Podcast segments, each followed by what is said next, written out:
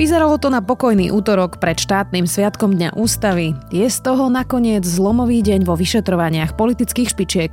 Generálna prokuratúra pod vedením Maroša Žilinku zrušila obvinenie ex-riaditeľovi SIS Vladimírovi Pčolinskému a prepustila ho tak na slobodu. Využila na to mimoriadný inštitút, ktorý sa už nedá zvrátiť. Zrušili aj obvinenie Jaroslavovi Haščákovi z Penty a Zoroslavovi Kolárovi. Ešte včera pritom na svojom Facebooku Maroš Žilinka citoval Alberta Einsteina s jeho slovami, čo je správne, nie je vždy populárne a čo je populárne, nie je vždy aj správne. Zatiaľ však nevysvetlil ani jeden zo svojich dnešných krokov a keďže bol nominantom Sme rodina, vyvoláva to naozaj vážne otázky. Vítajte pri mimoriadnom dobrom ráde. Moje meno je Zuzana Kovačič-Hanzelová a rozprávať sa dnes budem s redaktorom domáceho spravodajstva denníka Sme, Romanom Cuprikom. Ako ste prežívali väzbu? Dnes je to 175 dní, ktoré som strávil vo väzbe osobná skúsenosť je neprenosná, to znamená, že každý si to, kto chce vedieť, ako to je, tak nech si to skúsi. Tá samotná väzba sa dá prežiť, pokiaľ e, veríte, že spravodlivosť nakoniec e, zvíťazí. A čo hovoríte na obvinenia teda? No, na obvinenia hovorím to isté, čo hovorí E, námestník generálneho prokurátora, to znamená, že od počiatku boli nezákonné a neboli založené na e, pravdivých e, informáciách. Čím si vysvetľujete, že ešte minulý týždeň Najvyšší súd videl dôvody na vašu väzbu? Pri rozhodovaní o väzbe sa súd na veci pozera úplne inak ako pri rozhodovaní o vine a treste. To znamená, že nejde do hĺbky Roman, takýmto spôsobom. Keď poviem výrok, že generálna prokuratúra dnes znemožnila spravodlivý súd s Vladimírom Čolinským, tak je to pravdivý výrok? Je to pravdivý výrok, pretože špeciálna prokuratúra bola naozaj fakt, že niekoľko dní pred podaním obžaloby. To znamená, že špeciálna prokuratúra videla dostatok dôkazov na to, aby celá tá záležitosť s Petrom Čolinským išla na súd. Ten súd by na riadnom verejnom zasadnutí pojednával o tejto veci a v trojčlennom senáte rozhodol, či je Pčolinský vinný alebo nie. Namiesto toho niekoľko, dá sa povedať, desiatok hodín pred týmto aktom generálna prokuratúra rozhodla, že, že Pčolinský je stíhaný nezákonne a tým pádom mu okamžite zrušila obvinenie. On bol niekoľko hodín na to prepustený z väzby a teraz sa na ňo hľadí, ako keby nikdy ani obvinený nebol a ako keby bol čistý a bez újmy. Ako je možné, že jeden človek môže, keď to tak hovorovo poviem, stopiť takto vážny prípad? Ono je to možné kvôli tomu, že generálny prokurátor má právomoc zrušiť obvinenie na základe nejakého dovolania alebo použitia mimoriadného opravného prostriedku nejakou z procesných strán. Problematické na tom paragrafe je to, že ako keby nad týmto prokurátorom už neexistuje inštancia, ktorá by toto jeho rozhodnutie mohla posúdiť. Ono, ten paragraf v časti má zmysel v tom, že keby ťa povedzme nespravodlivo stíhala polícia, nejaký prokurátor, máš pocit, že to je celé zlé, nespravodlivé, tak máš tam toho ešte najvyššieho generálneho prokurátora, na ktorého sa môžeš obrátiť aby tvoju vec nezávisle posúdil. Taký je zmysel toho paragrafu. Problémom ale naozaj je to, že mm, ak by to bolo naopak, že to stíhanie je spravodlivé, tak je tam jeden generálny prokurátor, ktorý to môže z ničoho nič celé úplne stopiť. Takže Preto... chápem to správne, že už sa to prosto nedá zvrátiť nejakým spôsobom. Je to tak a aj vláda vo svojom programovom vyhlásení tvrdila, že sa týmto bude zaoberať, pretože je to dlhodobo kritizované odborníkmi. My už teda vieme, že v tom prípade Vladimíra Pčalinského bol aj námestník SIS vtedajší Boris Beňa, ktorý už uzatvoril dohodu o vidne a treste a priznal sa, že úplatok zobral.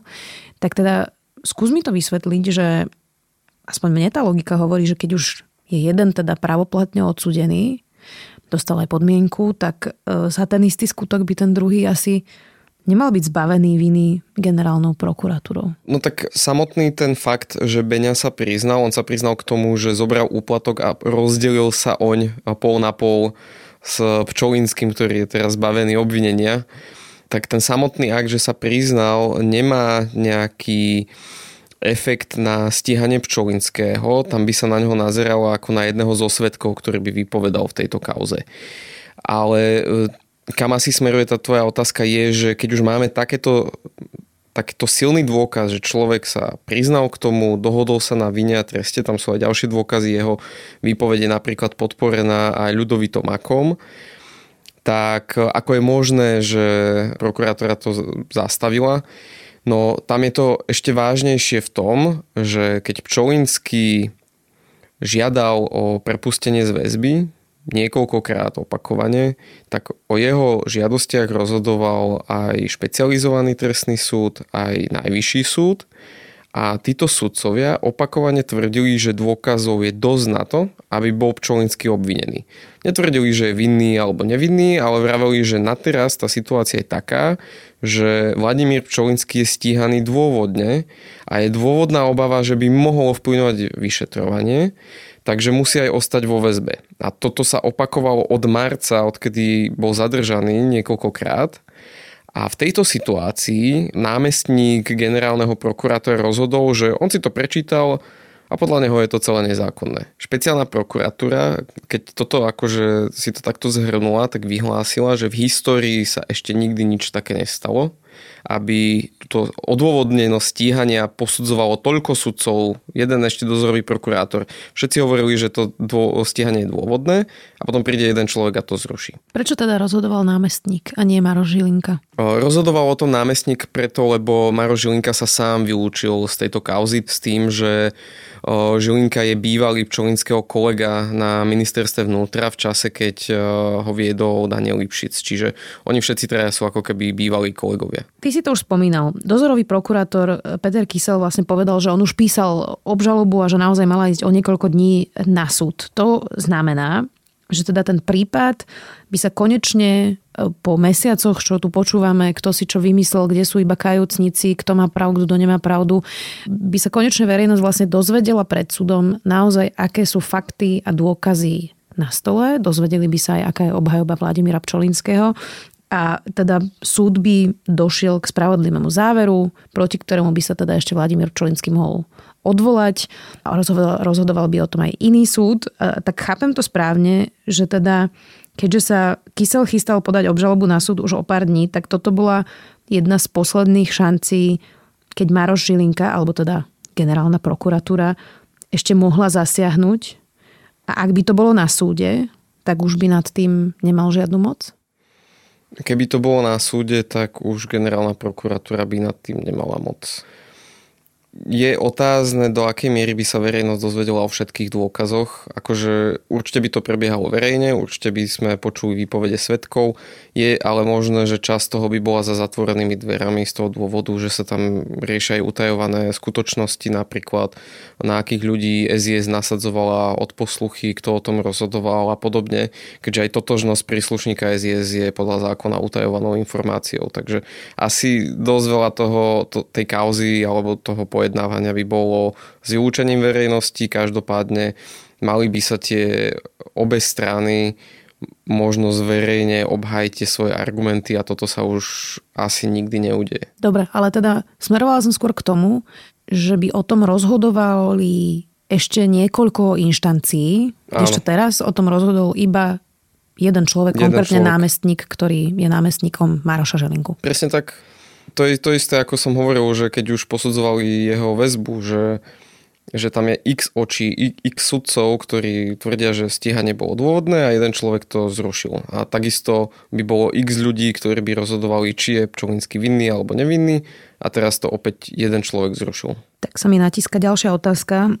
Maro Žilinka bol nominantom Sme rodina, tá ho podporovala. Zase, aby sme boli fér, podporovali aj Daniela Lipšica ako špeciálneho prokurátora, ale teda mohlo by sa niekomu zdať, z toho, o čom tu teraz hovoríme, že Maro Žilinka, alebo teda generálna prokuratúra, ktorú vedie Maro Žilinka, aby sme boli presnejší, pomohlo Sme rodina a ich priamému nominantovi?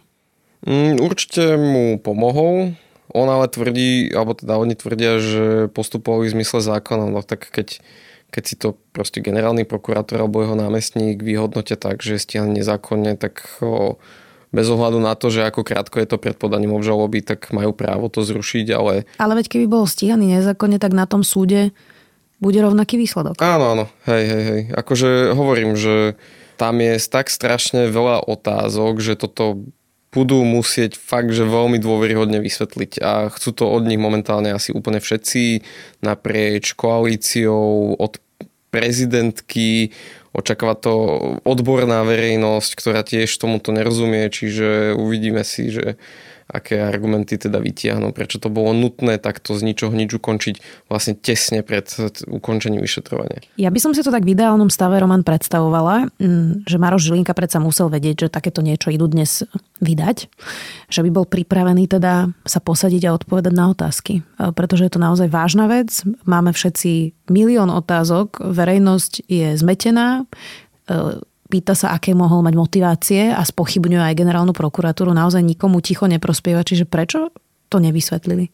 No to je otázka na nich, prečo to nevysvetlili. A oni tvrdia, že to odôvodnenie zverejnia v anonymizovanej forme a tým je to vybavené, ale nikomu to nestačí. A presne ako hovoríš, za normálnych okolností, a ja si to tak predstavujem, že keď deň pred dňom ústavy sa dojde k masívnemu prepúšťaniu ľudí dlhodobo obvinených a, a veľkých rýb teda treba povedať, tak e, že sa urobí minimálne tlačová konferencia, kde príslušní prokurátori budú odpovedať na dané otázky.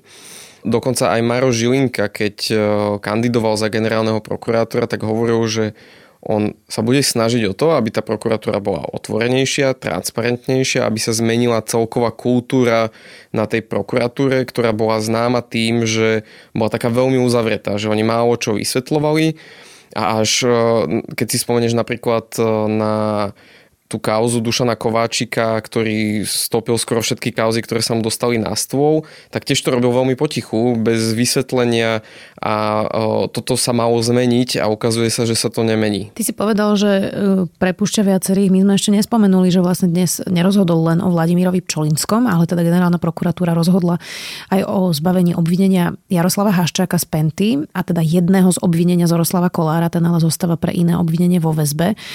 Prečo? Prečo rušil takto aj tieto obvinenia? On vlastne vo všetkých týchto prípadoch povedal, že nebolo dostatočne preukázané, že by oni danú vec páchali. Jednoducho, že bolo málo dôkazov. V prípade Jaroslava Haščaka je ale trošku iná situácia, pretože tam súdy už aj v minulosti na toto upozorňovali, že tá dôkazná situácia je veľmi slabá. A Veď ho predsa aj prepustili z väzby? Áno, aj ho prepustili z väzby a tam vlastne zauradovala ministerka spravodlivosti Maria Kolíková, ktorá podala teda dovolanie a snažila sa teda o, o to, aby tá kauza pokračovala, lebo z jej pohľadu to stíhanie bolo zákonné.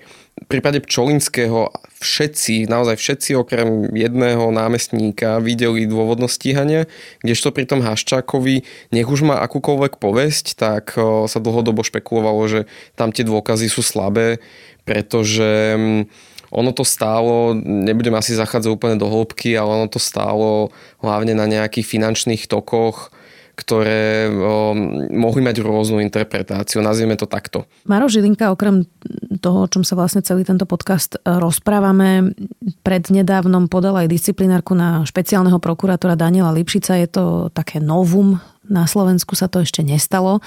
Um, majú teda nejaký konflikt, v podstate tým vyvrcholila tá alebo vyvrcholila ešte asi nie, ale, ale pokračovala, e, pokračoval ten súboj antitímu, týmu, inšpekcie versus e, vyšetrovateľovo NAKA.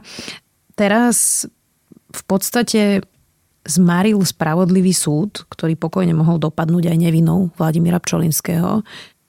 Koho záujmy teda hájí Maroš Žilinka? Maroš Žilinka tvrdí, že nehají ničie záujmy aj nezávislý.